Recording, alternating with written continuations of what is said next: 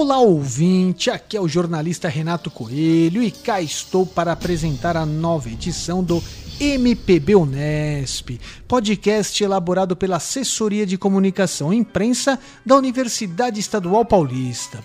Programa que traz entrevistas com músicos, pesquisadores e artistas de diferentes nuances culturais.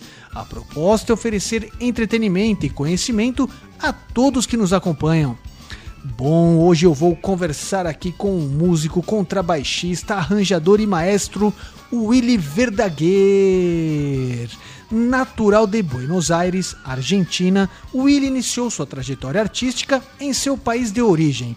Entretanto, foi aqui no Brasil, como membro do grupo Beach Boys, que começou a despontar no cenário da música brasileira.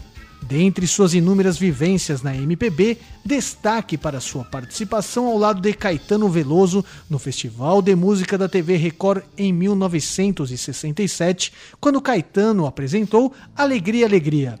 Posteriormente, fez parte do início da estruturação e da gravação dos dois álbuns do emblemático grupo Secos e Molhados. Durante a carreira, atuou também ao lado de outros grandes artistas como Walter Franco, Guilherme Arantes, grupos internacionais de música folclórica, gravou álbuns solos, entre outros trabalhos. Bem, mas quem vai relatar esses e outros pontos da carreira deste excelente músico hermano de alma brasileira será ele mesmo. Mas antes de chamar o Willy, vamos de som, vamos ouvir o clássico Amor composta por João Ricardo e João Apolinário, faixa do álbum Secos e Molhados 1973, cujo arranjo e a linha de contrabaixo foram elaborados pelo nosso entrevistado Willy Verdaguer. Amor no MPB Unesp.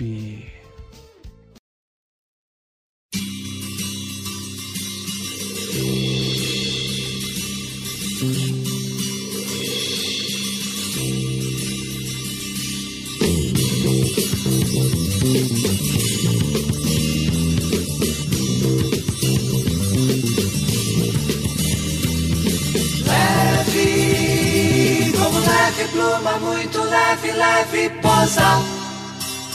Muito leve, leve posa.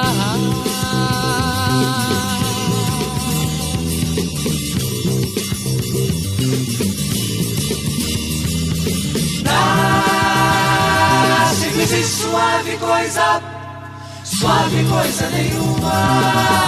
Sabe coisa nenhuma.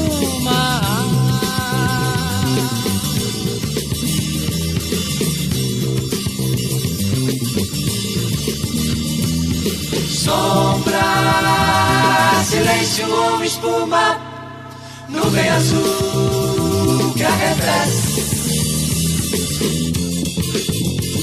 Simples e suave coisa, suave coisa nenhuma. Que me amadurece.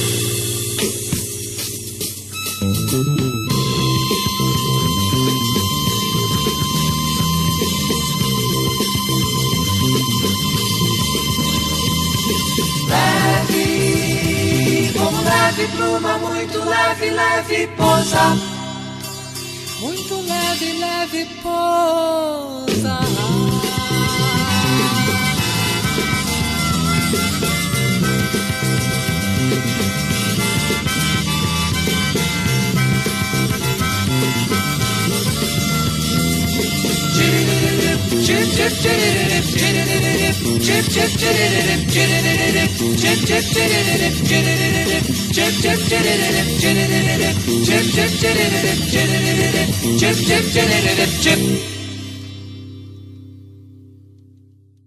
Sensacional! Que faixa para iniciarmos bem este podcast. E agora eu tenho a satisfação de chamar aqui Willy Verdaguer. Willy, bem-vindo ao MPB Unesp. Muito obrigado, um prazer estar com você, viu, Renato? Prazer é todo nosso. Willy, geralmente eu começo o papo querendo saber do meu entrevistado como é que ocorreu a relação com a música, com a arte. Você vem de uma família de músicos ou de um espaço onde se cultuava a música de uma forma diferenciada? Não, não, não é exatamente isso. Desde, desde muito pequeno eu tenho relação com a música, mas não, não é uma coisa familiar. teve uns familiares meio longínquos que tinham a ver com a música, talvez no sangue esteja por aí também. Mas desde pequeno, é, eu sou argentino, em Buenos Aires, é, meu pai, minha mãe, eu e minha irmã íamos toda semana no cinema. Toda semana nós íamos no cinema. Assim, eu conheço todos os filmes que passaram na história. E era uma coisa muito engraçada. Todo, quando a gente voltava do, do cinema, chegava em casa, em casa tinha um piano. Quando chegava em casa, é, o piano chegava aqui, eu com, com a mão tocava assim, e todo dia eu chegava e tocava a música do filme. Assim, tirava a música do filme. De ouvido. De ouvido, de ouvido. Aí, meus pais falaram, é um gênio. Nós temos um gênio em casa. Aí eles me incentivaram a estudar música. Me, colocaram uma professora que ia em casa toda semana. Eu detestava estudar piano. Eu não gostava de estudar. É, mas o que aconteceu? Estudando, eu fui obrigado a aprender a, a, a, mão direita e a mão esquerda do piano, que são clave de sol e clave de fá. Então já é muito dentro da música poder escrever em clave de sol e clave de fá. Depois eu vim estudar sinfônica, estudei de tudo. Mas isso, esse, esse tempo que eu estudei me, me, me, abriu muito assim, né, a cabeça musical. Fora o meu gosto pessoal, que eu adorava ouvir discos. Eh, Quantos tudo. anos você tinha com esse, nesse período? Seis, seis, seis anos. Comecei aí, começou aí, né? Uhum. Mais ou menos que, que você ouvia? Que, que você lembra das quais canções eram? Algumas, assim, se der para citar? Que, o que, que vocês ouviam em sua casa, Will? Olha, é, eu não vou, cronologicamente, eu não vou saber direito, mas é, meus pais tinham aqueles, aqueles acetatos, aqueles discos enormes de, em 68, 40, não me lembro quantas revoluções que era, disco grande de ópera, né? de Caruso, de, de Paganini, tudo muitos discos, ele ouvia. Meu pai e minha mãe ouviam. E eu ouvia de tabela, né? E, e nós tínhamos um, um, aquele, aquele aparelho grande, né? Que você levanta a tampa e tem o disco lá dentro, tinha rádio, e, e aqui embaixo tem um falante, né? Coberto com uma tela. Eu ficava na frente do falante, na música clássica, e ficava regendo, olhando para o rádio, né? É aquela coisa. Mas, enfim, e isso que criou na minha casa um, um, uma aura de proteção ao meu talento, digamos. Né? Então, que ah, ele tem isso, não sei o quê. Ah, depois é, a minha irmã era dois, três anos mais, três anos mais velha que eu, então ela ouvia muito é, muitas músicas da época, é, tudo coisa americana, né? Que era Paul Anka, Pat Boone, Elvis Presley, Marty Robbins, Guy Mitchell, grandes cantores de, que faziam muito sucesso. E eu ouvia de tabela, ouvia, ouvia, eu adorava esse som. Quando eu tinha uns 13 anos, mais ou menos, eu tinha um vizinho, meu amigo, irmão, né? curtiu a amizade até hoje, e uh, morava colado, e eu ficava muito na casa dele. E ele, ele tocava violão, ele tocava violão, e, uh, uh, e ele me ensinou a tocar um, uns acordes, né?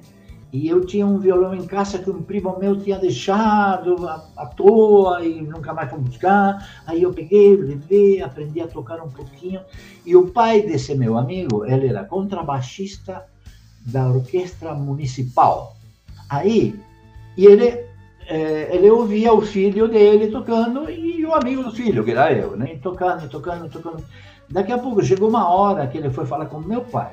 O pai do meu amigo foi falar com meu pai e falou: Ó, oh, presta atenção que teu filho tem uma coisa muito especial. Ele já ultrapassou o meu filho tocando, então incentiva, incentiva ele. Bom, ele me comprou violão, não sei o que, meu pai. Mais uma, um motivo, né? E eu comecei a gostar muito de rock.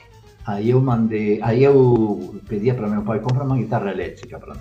Meu pai hum. falou tá bom, vamos comprar essa guitarra. Aí me levou numa casa que se chamava Casa Morgan, tinha umas guitarras. Eu ficava louco, né? fiquei louco naquela loja de guitarra e eu não queria que não queria pegar a, a mais bandeira, né? eu fui simples, né? Falei, ah, isso aqui tá bom, uma linda, uma guitarrinha preta, linda. Aí meu pai viu meu olho para uma outra guitarra vermelha, maior, linda. E meu pai falou, você quer aquela, não quer? Falei, quero, então vamos lá. Aí me comprou a guitarra, me comprou um amplificador, umas palhetas e fomos para casa. E aí eu, eu virei assim o, o star do bairro. o star do bairro, né? É mesmo? É, já tinha 15, 16 anos. Uhum.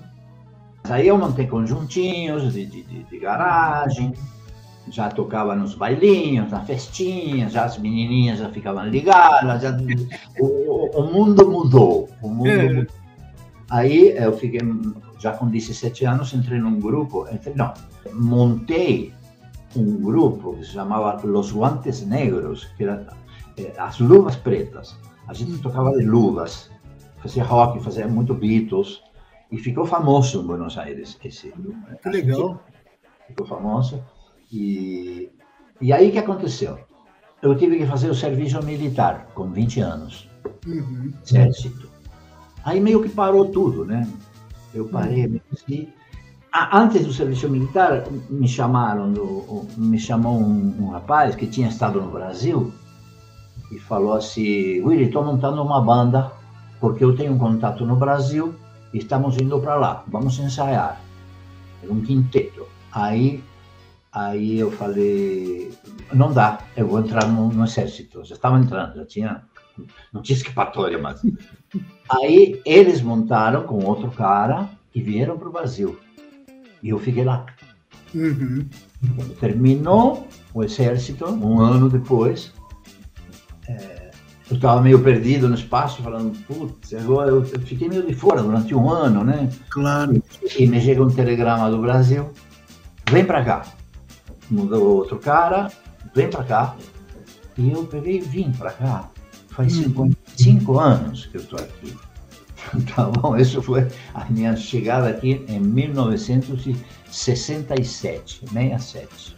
E a, a, loucura foi que eu cheguei eh, em maio, julho, acho que eu cheguei aqui, e em setembro eu já estava nos festivais da MPB, com Caetano Veloso, com Gil, com a Gal, com... uma loucura. Boa, e agora nós vamos escutar um som bem peculiar que é um trabalho que o Willy participa e conduz há anos, o qual se chama Raízes de América, conhecido dentro e fora do país.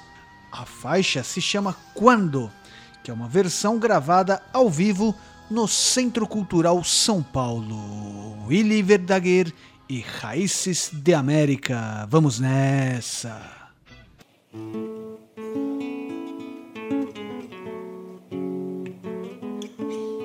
Ainda há tempo para imaginar qualquer coisa, para acreditar que virás a qualquer instante, para incluso crer que me procuras.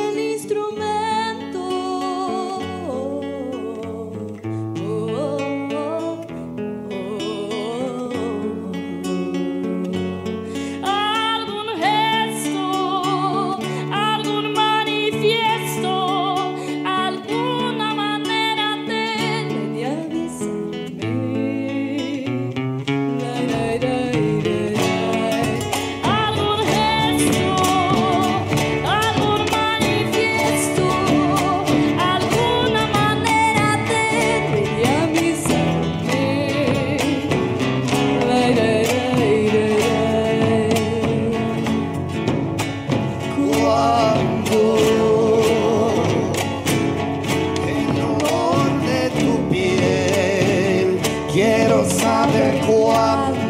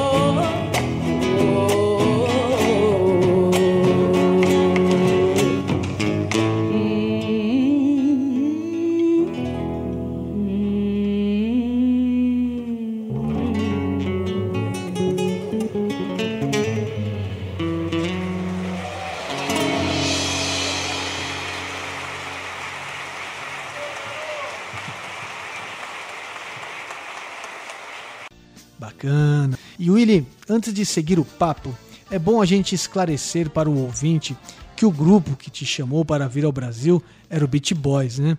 Entretanto, ainda falando da sua formação musical, instrumental, quando o contrabaixo apareceu para valer na sua vida? Eu tocava guitarra num conjunto com duas guitarras que se chamava os Bobcats, junto com Billy Bond, que é um, um, um astro argentino hoje, né? Que ele mora no Brasil também. E, e, com Ricardo Leo também, que era um grande guitarrista, e tinha um baixista que se chama Chichi. E ele, ele, não me lembro, ele parou de tocar, não sei o que aconteceu, e eu peguei o baixo. Eu peguei o baixo e não larguei mais, não larguei mais, me senti muito bem, dei conta muito bem, as, outras, as pessoas falavam, nossa, que legal, que legal, que legal. Aí depois disso que eu montei os guantes negros com algumas dessas Ah. pessoas. Mas já no baixo, sempre no baixo. Entendi, entendi. Quando você fez a, a, a banda que teve uma reverberação maior, você já estava no contrabaixo. Já estava no contrabaixo, sim, sim. Bacana. E aí foi por meio do, então, do baixo que o pessoal do Beat Boys chamou para vir ao Brasil. Sim, sim, porque lá tem um lugar, lá tem um lugar muito, eh, muito icônico que se chama La Cueva, cave, né? A, cova, La Cueva, eh, onde nasceu todo o rock and roll de Buenos Aires. E eu ia muito lá, eu era um dos caras que ia lá. E, e, porque eu estou falando, ah, e já tocava baixo, eu já, tive um, já, já fiz um nome eh, não nacional nem estadual, o nome no ambiente, não, na- no meio. Então por isso que eu fui chamado para vir para cá para o Brasil. Muito bom. E Beat Boys, como é que foram, quais foram os desafios aqui? Você poderia contar pra gente quais foram os desafios aqui e alguns músicos que vocês tocaram, como você já sinalizou anterior aí, pro ouvinte compreender melhor a importância desse conjunto na música brasileira também. Então, é, é, quando, quando eu cheguei, eles já estavam faz um ano. Nós tocávamos num, num restaurante, eles tocavam. Quando eu cheguei, entrei já para tocar todos os dias num restaurante que se chamava O Beco. Restaurante finíssimo, muito chique. Em E- São Paulo. em São Paulo, muito rústico, ficava na rua Bela Sintra, pertinho da Paulista. E nós tocávamos todos os dias aí. Tinha um, dois grupos de rock, um de samba, um trio de, de não sei o quê, tinha passistas, tinha humoristas, tinha... era uma- um teatro de revista, mais ou menos. Tinha cada, cada artista entrava 15, 20 minutos. Pum, e saía, e outro, e outro, e outro, e outro. Aí voltava de novo, nós fazíamos três entradas por noite. Olha, Mas eram uns 10 artistas por noite que se revezavam. Era uma loucura. Era muito bom. E o Imagino. público adora- adorava. E era muito um lugar caro. É, aí, um dia, nós estávamos lá, é, nós, tínhamos nosso camarim, os Beat Boys, tínhamos nosso camarim e, e nós jantávamos lá, tudo, né? No camarim. E chegou o garçom no camarim e falou pra gente, ó, tem umas pessoas aí não. Ah, era mesas, né? Ah, Era um restaurante, era mesas. Então, o, o- chegou o garçom e falou: Ó, tem uma mesa aí com umas pessoas que querem falar com vocês. Vamos lá. Aí nós fomos lá na, na mesa, o garçom levou, e aí levanta um cara e fala: Prazer, eu sou Caetano Veloso. Pá, pá, pá. Levanta outro, prazer, eu sou Gilberto Gil. Levanta uma menina e fala: Prazer, eu sou a Gal Costa. Nossa. E levanta o cara e fala: Prazer, eu sou o Guilherme Araújo, empresário desses, desses três aqui. Não, o nem sabemos, não sabemos nem quem era. Aí eles já estavam começando a despontar, só que a gente era muito notiva ou não via televisão, nem tínhamos tele- televisão. Nós morávamos num apartamento na Bela Sintra. Enfim, nós nem conhecíamos eles. E, e o Gil, que era o mais comunicativo, o Caetano era muito tímido. É, o Gil, que era o mais co- comunicativo, falou: Ó, seguinte, tem um festival aí, que é o festival da TV Record, da MPB. Tem um festival aí que eu, que eu e o Caetano estamos tentando revolucionar a música, né? E nós queremos pôr guitarras elétricas. Eu, Gil, contei uma música que se chama Domingo no Parque e eu convidei um conjunto que se chama Os Mutantes para fazer comigo. E o Caetano tem uma música que se chama Alegria, Alegria e ele quer os Beach Boys para tocar Alegria, Alegria com ele nesse festival. Os dois no mesmo festival. E assim foi. Aí foi, ensaiamos, aí ensaiamos no mesmo no beco, no local onde a gente tocava, porque nós tínhamos equipamento lá montado. Uhum. Ensaia- combinamos com o Caetano, vem tal dia à tarde, a gente ensaia, ensaiamos. E assim foi. É, como é que foi esse processo que você que fez o arranjo da, da Alegria Alegria, que é uma marcha rancho, não é isso? É uma marchinha de carnaval, realmente. Bem eh, disfarçada, né? Mas, mas não deixa de ser. E era uma marchinha. Eu fiz um, eu fiz um vídeo uh, um ano atrás uh, para o PROAC, eh, onde eu mostro como que eu fiz esse arranjo. Está tudo explicado com partitura, eu falando, tocando um pouco, mostrando a partitura. Eh, foi bem legal. Tá aí, tá, tá no ar. E foi, e foi ideia sua aquela introdução? Pam, pam, pam. introdução- Não, essa introdução, não sei de quem foi a ideia. Acontece que essa introdução, esse tan tan tan, são três acordes que estão no meio da música do Caetano, que ninguém percebeu até hoje, porque está em outro contexto, está, está, está em outra ordem. Então, não, não sei como apareceu isso. Fora isso, eu fiz todo o resto do arranjo. Mas isso aí realmente foi uma glória, aqueles três acordes.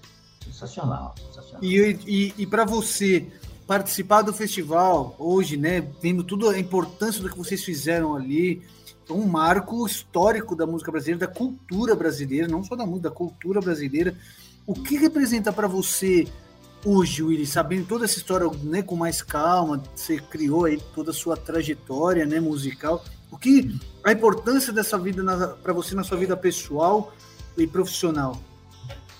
Olha, a importância é enorme, né? É, Ao mesmo tempo, eu sou uma pessoa modesta, mas eu não posso é, esconder ou negar que teve uma importância muito forte essa música, a, a participação dos Beat Boys, tudo, a minha trajetória, estou muito orgulhoso dela. Tive coisas ruins, como todo mundo, mas eu tive coisas enormes, enormes. Eu não tenho fama, tenho fama que, que, que poderia, alguém poderia ter, que eu, que eu gostaria de ter, então, não, mas nunca estive atrás disso. Eu estive atrás, sim, de qualidade. E você pode ver, pesquisando, todas as coisas que eu tenho, todas, prima pela, pela qualidade musical, pela, pelo, pelo bom gosto, pelo, pela preocupação com não fazer, com não fazer coisa brega ou coisa é, chupada de outro, entendeu? Sempre cuidei disso e as pessoas que eu me relaciono também, né? Porque senão sozinho não dá para fazer nada. Então, é, eu tenho muito, muito orgulho disso, porque a parte que está na história realmente coisas que eu fiz ou que eu participei estão na história. Todos os livros de, de MPB e de rock lançados aqui no Brasil, não sei se todos, mas 90%, ou me citam, ou falam de mim, ou citam a banda que eu pertenci, citam a, a obra em si, não minha, mas sempre sou citado nesse isso isso tem um significado para mim é único né? Único. Legal, este é o Willy Verdaguer contando pontos da sua trajetória aqui pra gente. Então vamos aproveitar e escutar a canção Alegria, Alegria, do genial Caetano Veloso, a qual foi apresentada no Festival da TV Record em 1967 e que naquele momento contou com a participação do Willy, que fazia parte do grupo Beach Boys. Mas aqui, uma versão mais atualizada, lançada posteriormente ao evento pelo próprio Caetano. Vamos nessa.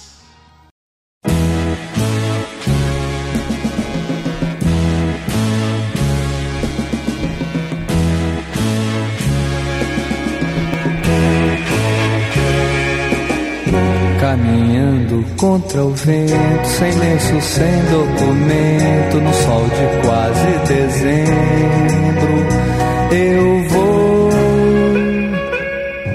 O sol se reparte em crimes, espaçonaves, guerrilhas, em cardinales bonitas. Eu vou caras de presidentes, em grandes beijos de amor, em dentes, pernas, bandeiras, bomba e Brigitte Bardot. O sol nas bancas de revista me enche de alegria e preguiça. Tanta notícia, eu vou por entre fotos e nomes, os olhos cheios de cores, o peito cheio de amores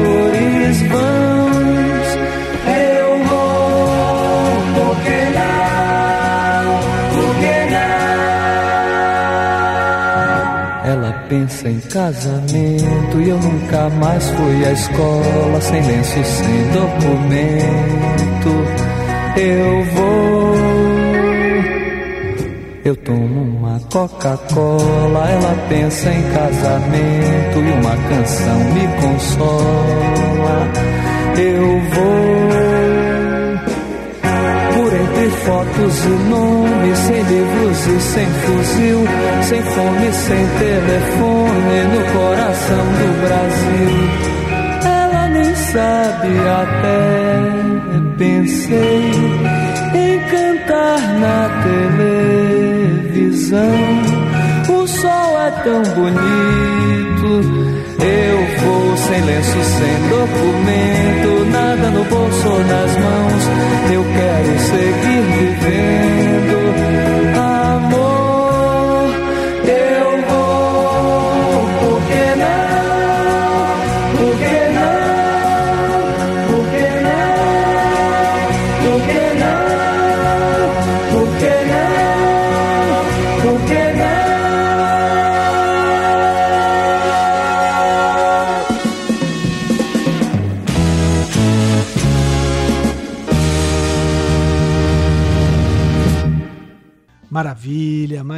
Sonzeira por aqui em nosso podcast. Willy, agora vamos falar sobre a banda que mais marcou a sua estrada, né? E você também foi de suma importância para ela, que é os Secos e Molhados.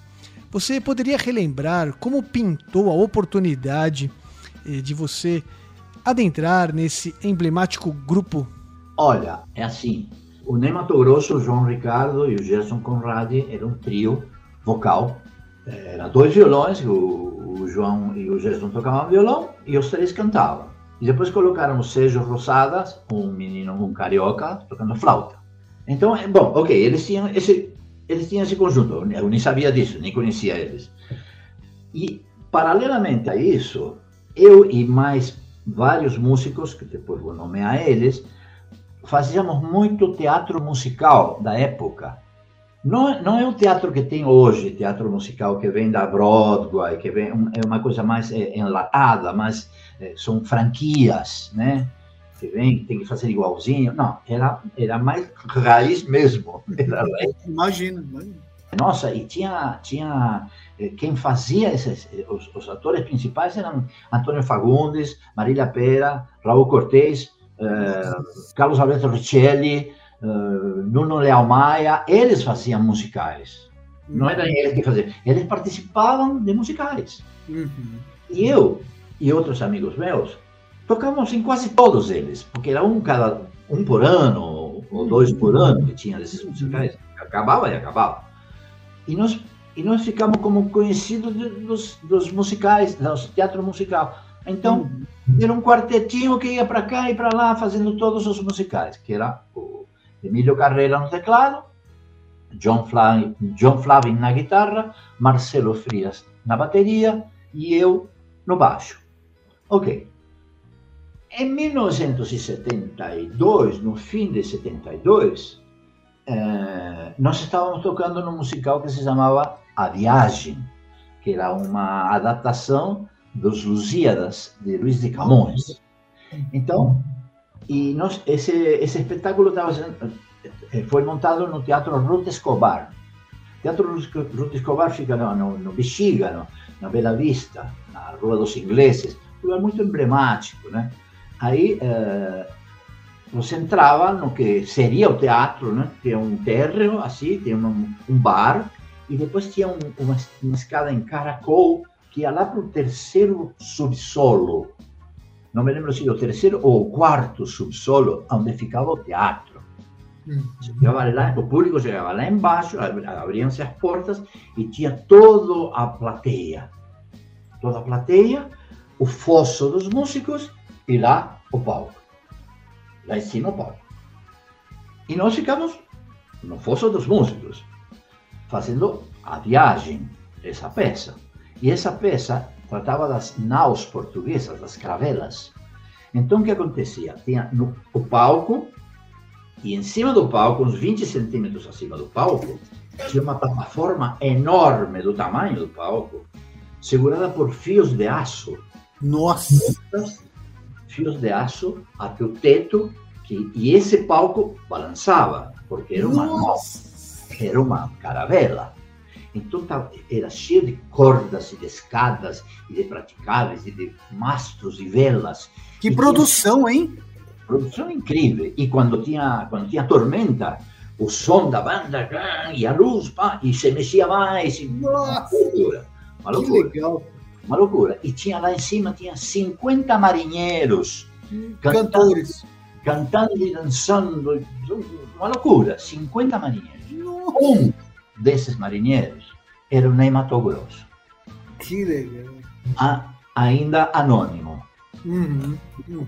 O que acontece? Quando você faz, eh, até hoje, sempre, quando você faz um espetáculo, todo o elenco do espetáculo convida os amigos, convida, faz lobby, ó, vem ver o que eu estou fazendo, vem ver o que eu estou fazendo. O Ney convidou o João Ricardo e o Gerson Conradi para assistir a viagem, o que ele estava fazendo, independente do conjunto deles. Uhum, uhum.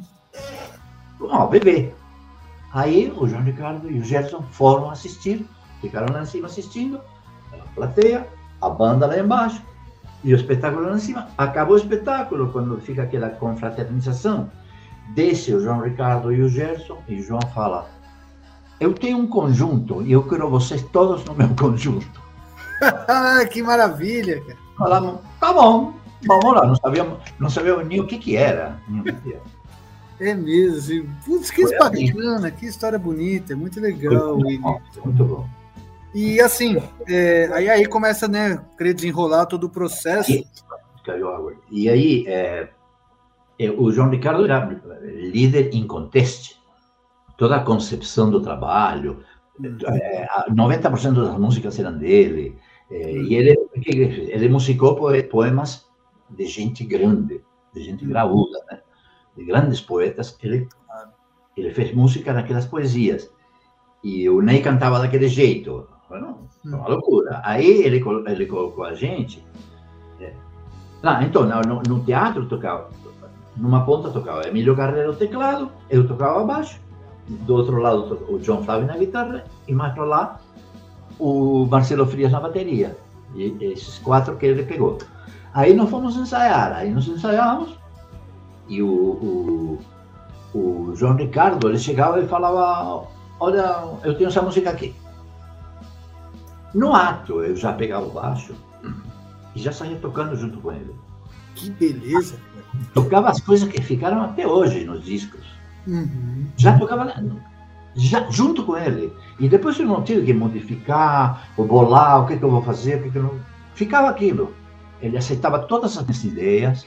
Não lembro dele ter falado, não, não é bem por aí. Tudo que eu propunha, ele gostava. E foi assim, né? Foi uma loucura. E, e as, por isso as levadas de baixo que ficaram mais ou menos célebres, né? No, nos secos. E todos, todos os músicos, grandes músicos, né? todo mundo tinha liberdade. Agora, as coisas que eram encrenca, que era coisa armada, pão, sobretudo as pauleiras, era eu que montava. Que Eu que montava em casa e levava para eles para ensaiar. Uhum. Mas o, o resto era tudo muito livre, muito livre. Eu iria lhe perguntar algo nesse sentido. Agora, você participou das gravações dos dois álbuns emblemáticos, né? É, Secos e Molhados 1973 e 1974. Aliás, na minha opinião, são discos geniais, é, respeitados né, dentro e fora do país. Willy, quais as canções que você realmente fez os arranjos, pois você atuou em grande parte das faixas? É isso mesmo? Olha, os arranjos, tudo que tiver de, tudo que tiver de, de coisas combinadas, convenções, Eu que fazia, não, não posso citar agora, nem lembro dos nomes das músicas, mas tem, é, tudo, tudo, a não ser, sabe, tem muitas músicas nesses dois discos, que é violão, flauta e voz. Eu, eu não participava para nada. De repente eu fazia um baixo ali, um baixo, acompanhando, nada, nada a ver. Eu não, eu não fiz nada, é mérito do, deles mesmo. É, mas onde tinha rock, onde tinha encrenca, onde tinha convenções, onde tinha coisas difíceis de tocar, a não ser ensaiando, eram coisas minhas. Tipo Amor, por exemplo, aquela introdução de Amor, que é um espetáculo. Você que fez aquela introdução. É, aquela introdução é o baixo. Sim. O baixo. Então, era esse o meu papel. Era esse o meu papel. Uhum. O baixo, o baixo que eu coloquei nos Cegos Simulados era o arranjo. Entendi. Ele era. Os outros tocavam em função do baixo. Que beleza, é verdade. Ele pauta muito a maior parte das faixas, mesmo você falou das rápidas, mas as lentas também, né? É pautada e, pela, pelo baixo, né? E eu, eu é, ressalto a bateria do Marcelo Frias, incrível. Uhum. E todos, Emílio Carreira, John Flavin, nossa, grandes músicos, grandes músicos. Algumas coisas foi o John Flavin que sugeriu, outras foi o Emílio Carreira. O todo era eu que tomava conta, digamos. Eu era o capataz. Que maravilha, assim, que parabéns, né, mais uma vez. E, é. e como que era o clima, assim, desses ensaios, das gravações?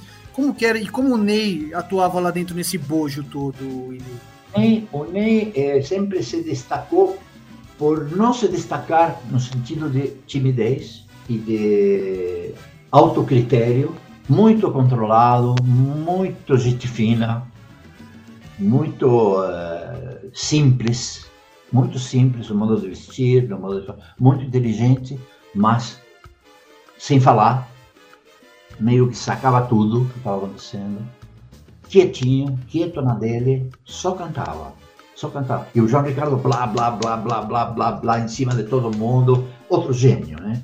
O João Ricardo é um gênio, um gênio. louco, mas um gênio. E, e foi, um, foi um casamento realmente deu tudo certo. E como, e como todo casamento, um dia, não como todo, mas um dia deu, deu jazz.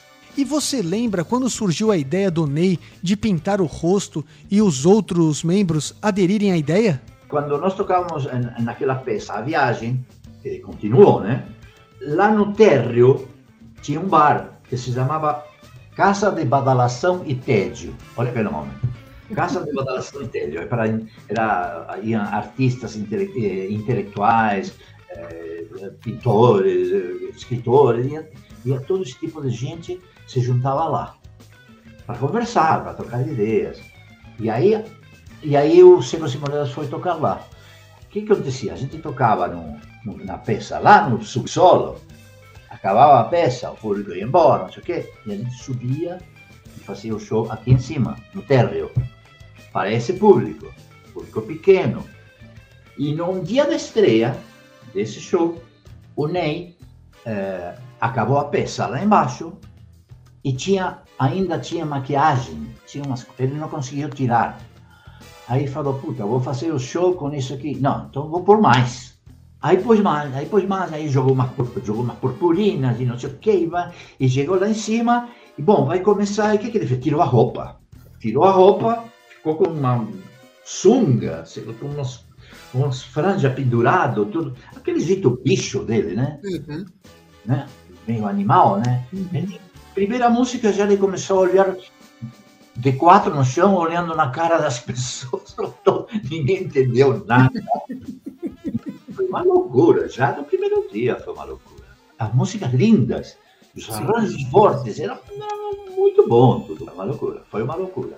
Até teve umas polêmicas entre eles, eu não sei direito, coisas que vão chegando, né? Mas foi pedido para o Ney, logo depois do primeiro show, ou do segundo, para o Ney, vamos baixar a bola, vou tomar roupa, papá, menos, menos. E o Ney falou, não, não, não. Pô, é assim ou não é? Muito forte.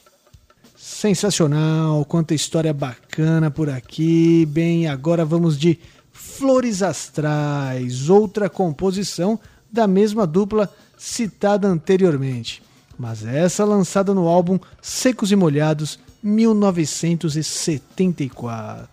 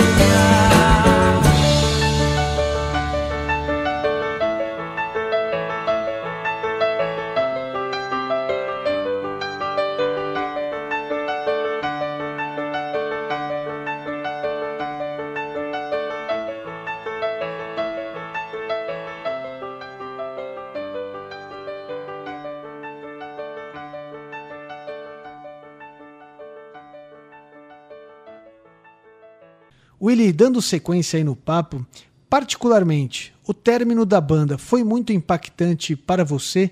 E por quais rumos musicais você enveredou?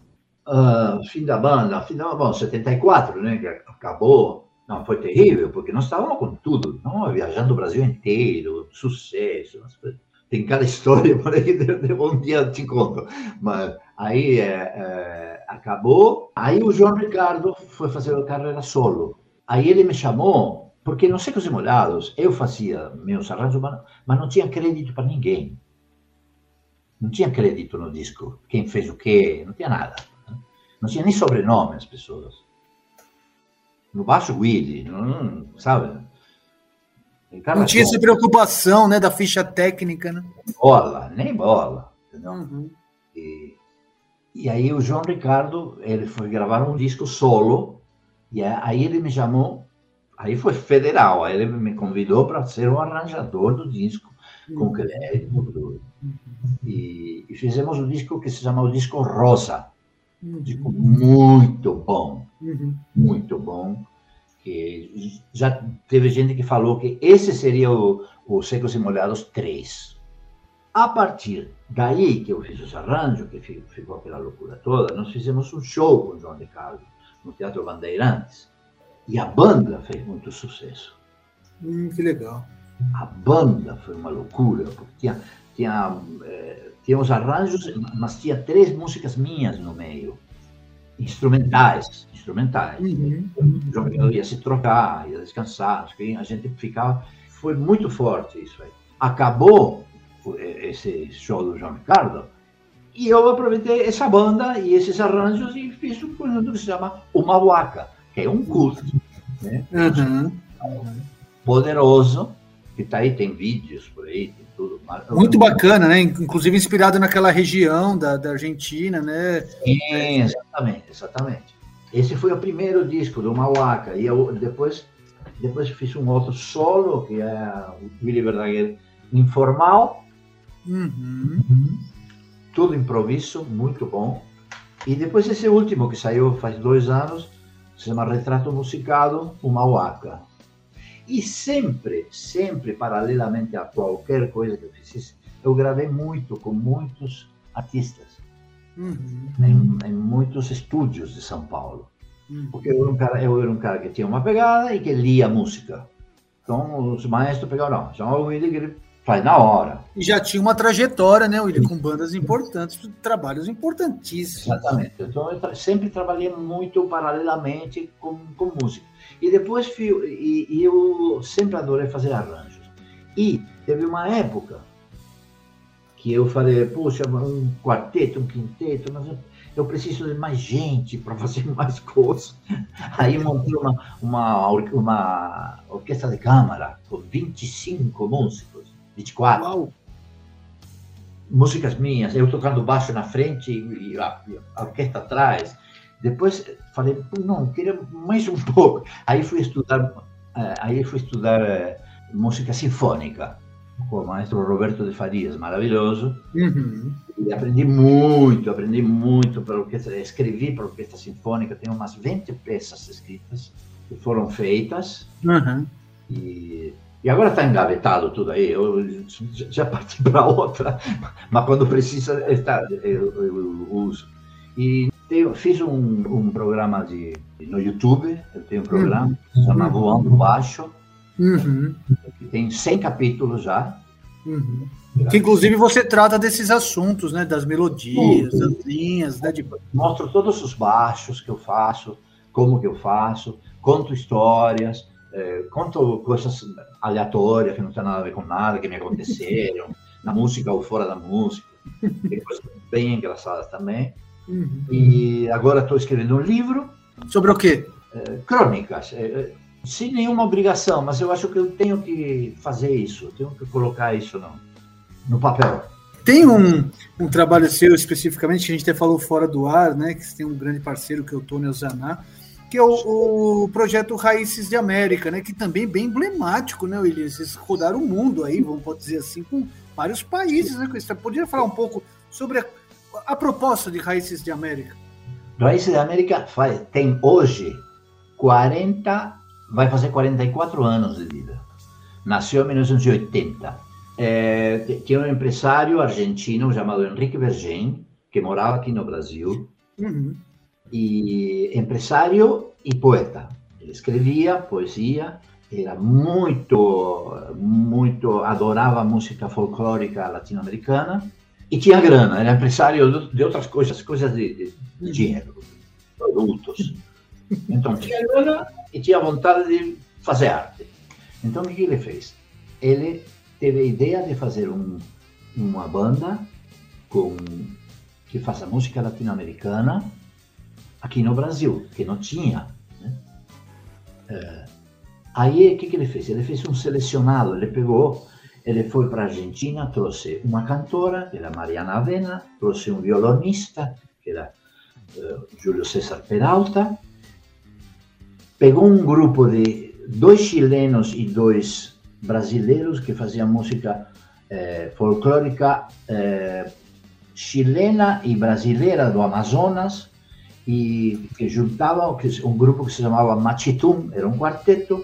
Então pegou esses quatro, pegou os dois da Argentina e ele era amigo do Tonio Saná. Tonio Saná falou: Bom, Tonio, você- vai, vai cantar. Tonio um cantor assim, de tirar o chapéu. Maravilhoso. Você vai cantar. Então são sete. Né? Dois que vieram da Argentina, quatro do conjunto e o Tony, sete. E aí o, aí o Henrique falou pro Tony, e aí? E, aí, e o Tony falou, falta um baixo. Falta um baixo quem? Ele falou, Willy. Então não, traz o tal do Willy. E trouxe.